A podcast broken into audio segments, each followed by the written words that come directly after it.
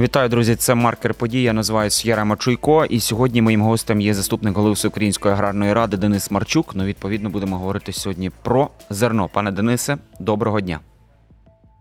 Вітаю вас. Найперше до вас таке коротеньке запитання, і десь сподіваюся на коротку відповідь. Практично щодня е, російські покидьки обстрілюють порти Одещини. Чи відомо, чи можна взагалі підрахувати, скільки збитків вже є для України, тобто скільки знищено зерна саме в портах Одещини?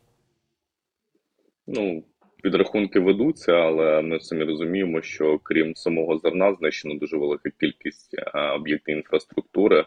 Це вимірюється десятками мільйонів доларів.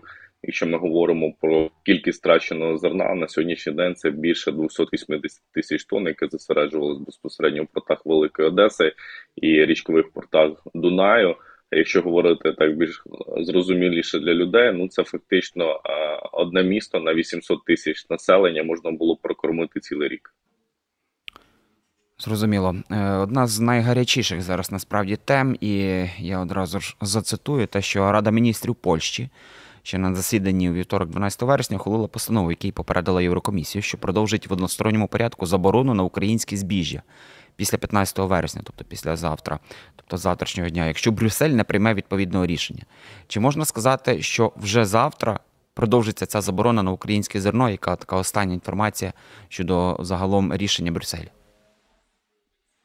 Ну, ситуація для нас не нова. Тобто, ми фактично в цій парадигмі живемо з квітня місяця, коли вперше почалися заборони на ввезення української продукції. Ці форми мали ще більш радикальніший характер, тому що в квітні місяці, коли приймалися одноосібні рішення, а зокрема з сторони Польщі, то тоді було зупинено навіть транзит. Тобто ми не могли навіть провозити ту продукцію, яка йшла до третіх країн, яка не мала бути зосередження безпосередньо на території Польщі. А з травня місяця було видозмінено фактично постановою Єврокомісії про те, що заборона діє для чотирьох товарів української продукції, які там кукурудза, насіння соняшнику, ріпаку, пшениці. І відповідно це мало діяти там тимчасово до 15 вересня. Тобто, ну, тимчасово це якось дуже дивно виглядає, тому що фактично там 4 місяці воно працювало, і зараз знову ж таки продовжується обговорювати, що заборона буде діяти надалі. А це фактично порушення будь-яких торгівельних відносин, які існують в рамках і самої Європейського союзу, і в рамках а, асоціації України з ЄС. І власне, я думаю, що якщо будуть такі е, виведені, е, скажімо так, юридична площина, продовжена дія безпосередньо від Єврокомісії, то не виключаю, що Україна безпосередньо буде подавати свої заяви до світової організації торгівлі, по що власне і сказав прем'єр-міністр нашої держави, і скоріше за все це буде дійсно таким прецедентом, тому що дивно виглядає, коли асоційована країна з ЄС, яка має користуватися а всіма також торгівельними пріоритетами для неї створюються певні рамки. Це в умовах, коли є політичне рішення, що Україна незабаром має стати частиною Європейського союзу. Тим паче зараз на осінь вже обумовлені перші перемовини, і дивно буде виглядати, якщо в структурі самої ЄС, коли Україна не стане, Україні будуть забороняти щось вивозити, щось продавати. Ну тим не менше, тобто ми розуміємо, що так відбувається, тому що а, Польща як одна із головних акцент, акцентів, яка розставляла в цьому питанні. Вони виборчий процес. Вибори вже досить близько, де 15 жовтня. Лекторат підігрітий. А нагадаю, що власне оцей аграрний сільський лекторат це близько 18% населення, і ставки на нього роблять як провладні сили, так і опозиційні сили, враховуючи, що це політика має верх в цьому питанні. І фактично електорат дуже такий серйозний, сільський, фактично 18%, 18%. І враховуючи, що е, кількість е, відсотків між провладними силами і опозиційними зменшується, тому влада Польщі пішла от на такі досить такі жорсткий, навіть подекуди радикальний крок, тому що власне, якщо подивитися на економіку, то ми не побачимо а, засилля української продукції. Якщо ми подивимося на реальні цифри, то ціни всередині Польщі на зернову групу по спочатку повномасштабного вторгнення Росії на територію України вони не зменшились. Навпаки, були періоди, коли вони заробляли надвеликі кошти. Це, наприклад, березень 22-го року, квітень 22-го року, коли за тонну через війну в Україні польські фермери продавали більше ніж за 400 доларів. Відповідно, вони хотіли жити весь час такій парадигмі. Але коли світові ціни ну, опустилися, і на біржах в тому числі вони опустилися, ну відповідно всі почали е, піднімати гвалт, що це відбулося за рахунок України. Але нагадаю, що саме Україна.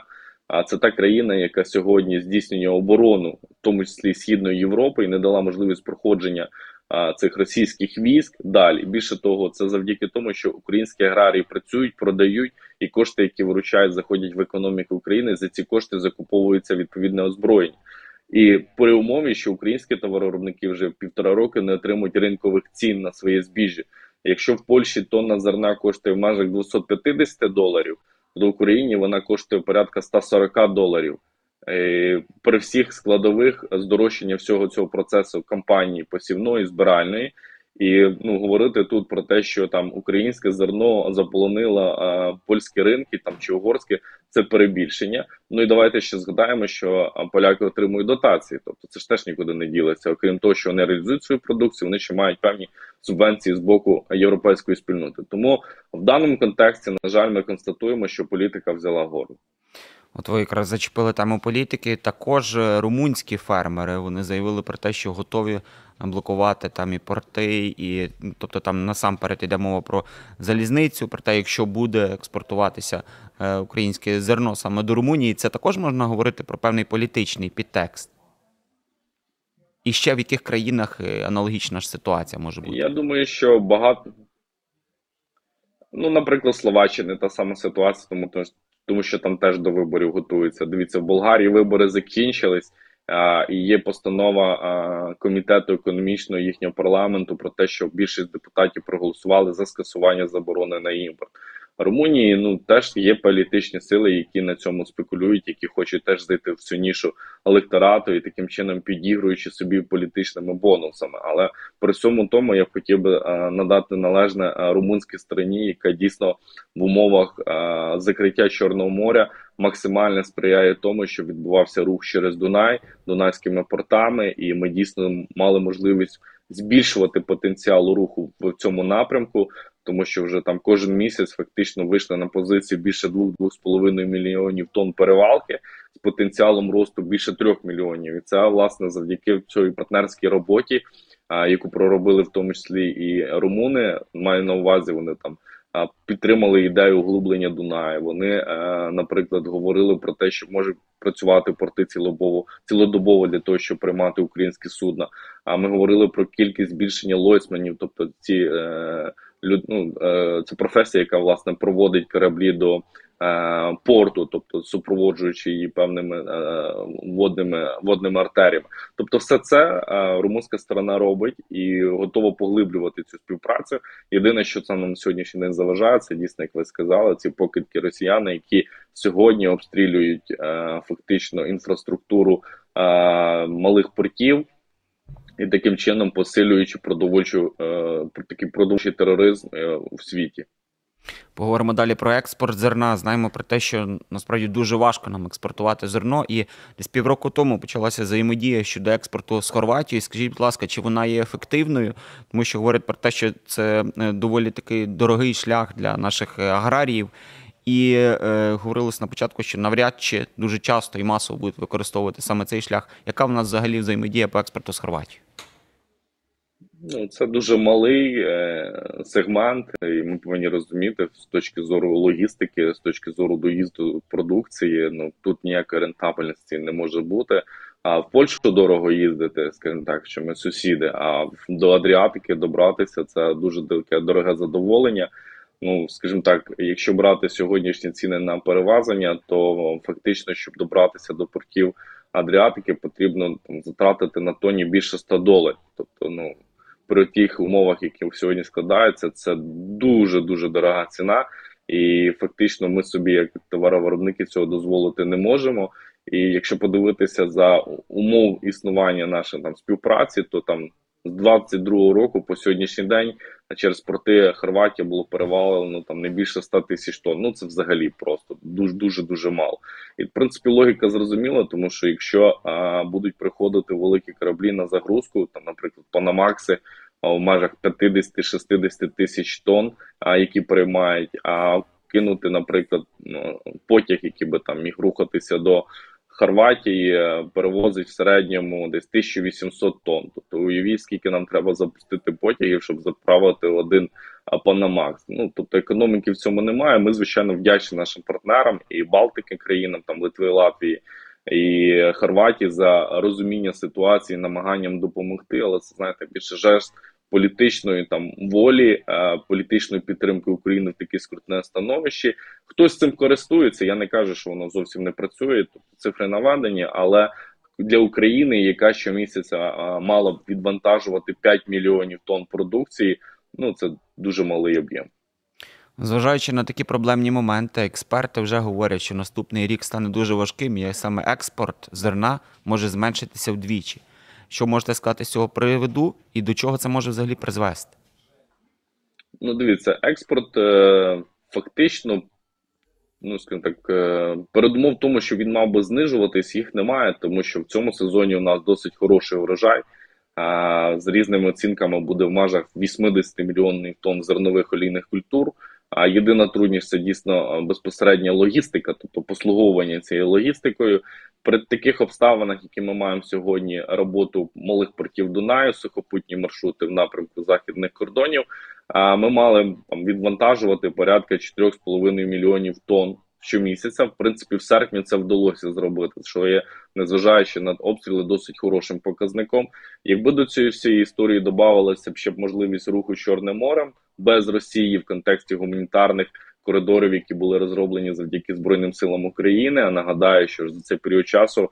Фактично за півтора місяця вийшло вже чотири кораблі, які е, стояли з повним, скажімо, спочатку повномасштабного вторгнення. Так вони не перевозять продовольчу групу, вони перевозили промислову групу, але тим менше коридор розроблений з України, Румунія, Болгарія, Босфор. І я думаю, що в перспективі, якщо все буде складатись позитивно, ми побачимо а, певне погодження кораблів, які вже будуть заходити на до території України для завантаження. І якщо не на 100%, то хоча б на відсотків 30 ми могли цей е, коридор використати. Тобто щомісяця десь порядка там, хоча б мільйон півтора мільйона тонн е, перевозити. І таким чином ми вийшли з усіма трьома маршрутами на той показник, який нам потрібен. Але знову ж таки, ми плануємо, ми розраховуємо, але ми бачимо, що за там.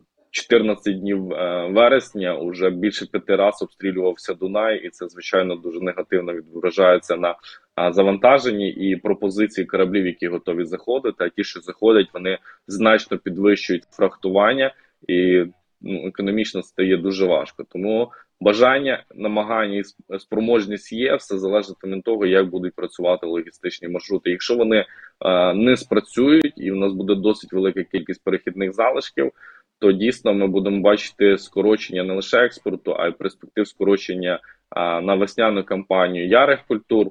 Зараз уже поговорюють аграри, що будуть скорочувати кількість посіву озимих культур, тому що ну на складах ще минулорічна культура, а вже сіяти потрібно нову, і тут економіки немає, тому що не реалізувавши свою продукцію, не отримавши нові обігові кошти, функціонувати дуже важко.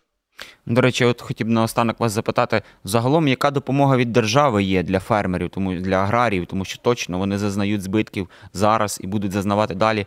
Розкажіть трошки також в такому аспекті. Ну, якщо говорити з повномасштабного вторгнення, всі субвенції, програми підтримки вони призупинилися і зрозуміло, кошти всі спрямовуються на ЗСУ. А аграрії, так само як і всі інші бізнеси в Україні, може послуговуватися е, кредитною програмою 5.7.9 чим товаровиробники досить активно користуються. Це ну скажімо так, відверто досить хороша програма, і для малого і середнього бізнесу вона дає реальний поштовх для для роботи. Єдина там проблема, що там існують певні ліміти, вони обмежуються там до 90 мільйонів гривень на підприємство, і за період існування цієї програми вже багато хто вичерпав ці кошти, враховуючи, що всі е, елементи для здійснення кампанії вони здорожчали там і паливно-мастильні матеріали, і насіння, і деталі для сільгостехніки, там для середнього підприємства там 2-4 тисячі гектарів. цих коштів на сьогоднішній день ну не, не багато. Так? Для нас з вами це на 90 мільйонів. Ти думаєш, ого, це ну це ж дуже дорого. А насправді подивитися в роботі це незначні е, фінанси, і тому ми сьогодні піднімаємо питання для того, щоб розширити можливість в новому бюджетному році е, кредитування, хоча б там до 130 до 150 мільйонів гривень, і це б сприяло підтримці товаровиробникам. Наголошую, що це не безкоштовні гроші. Товаровиробник їх бере. А він послуговується, вирощує свою продукцію, продає продукцію, сплачує і кредит, і саме тіло е, кредиту, і таким чином заводить валютні е, кошти на територію України. Тобто від цього виграють всі і нічого не втрачає держава. Тому це дуже такий правильний механізм, який потрібно розвивати. Пане Денисе, дякую вам дуже за розмову. Глядачам нагадаю, що ми спілкувалися з Денисом Марчуком, заступником голови Всеукраїнської аграрної ради. Це був маркер. Подія називаюся Яремочуйко. Всіляких вам гараздів. До побачення.